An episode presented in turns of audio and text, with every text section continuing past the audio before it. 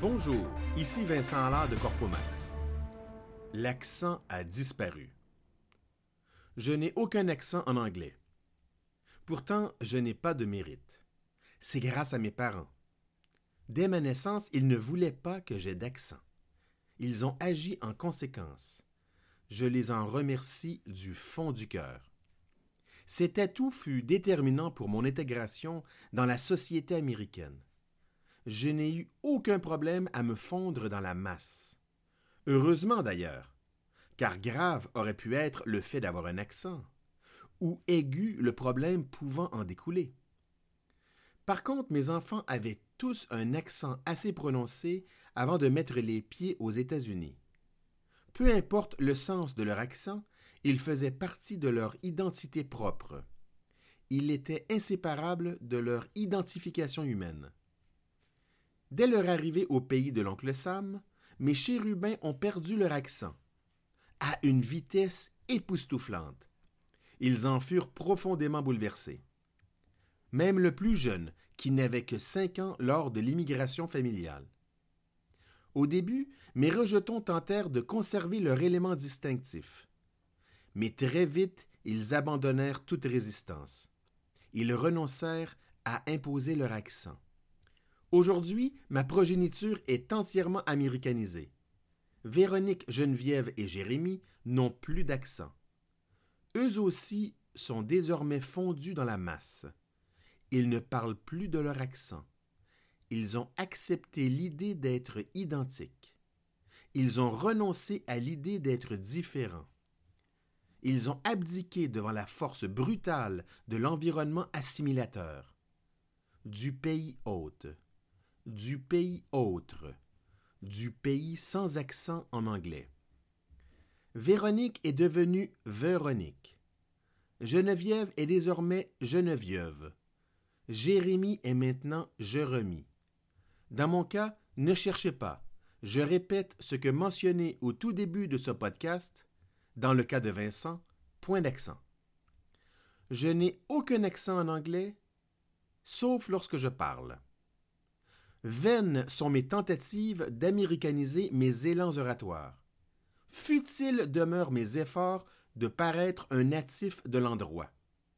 Insignifiants se révèlent mes essais de reproduire l'élocution déclamatoire de mes interlocuteurs interloqués. C'est inévitable, incontournable, imparable, immanquable et surtout immuable.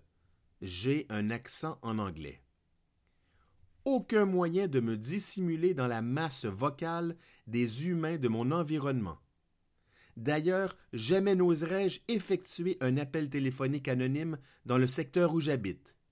J'aurais cent fois plus de chances d'être reconnu que Barack Obama tentant de commettre un vol de banque à l'aide d'une cagoule transparente. Désormais, c'est ainsi qu'on m'identifie.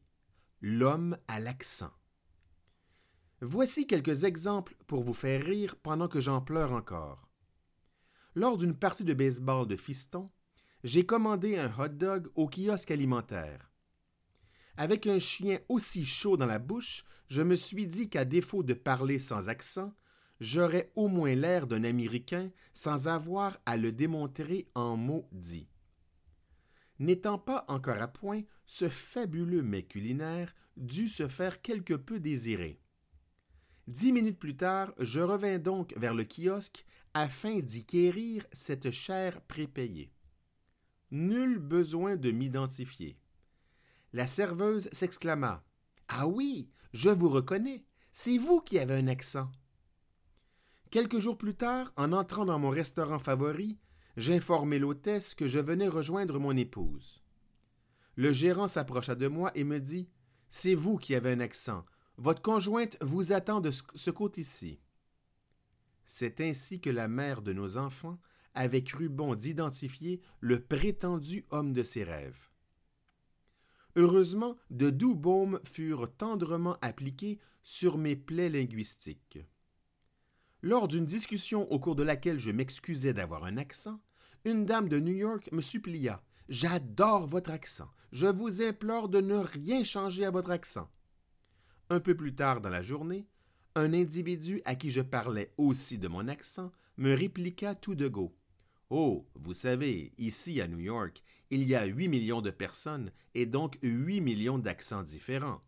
L'important, c'est qu'on vous comprenne et que vous nous compreniez. Bref, même si je désire le nier de toutes mes forces, invoquer le cinquième amendement, réclamer la présence de mon avocat, argumenter pendant des lunes, conserver motus et bouche cousue, froncer mes sourcils circonflexes, rien n'y fait. J'ai un accent en anglais. Heureusement, j'en suis venu à accepter mon accent, à apprécier mon accent, à cultiver mon accent, et même à revendiquer le droit à mon accent. Car mon accent me distingue. Je suis l'homme qui a un accent. Je suis l'être qui a des racines. Je suis l'humain qui a une identité culturelle. Je suis propriétaire d'un accent. Il est à moi et à personne d'autre. Nul ne peut voler mon accent ni même me l'emprunter. Quelques amerlocs ont tenté de l'imiter. Peine perdue. Grâce à mon accent, j'ai une personnalité distincte. D'ailleurs, je proviens d'une société distincte en Amérique du Nord. Une société francophone. Une société qui a un accent. Très aigu d'ailleurs.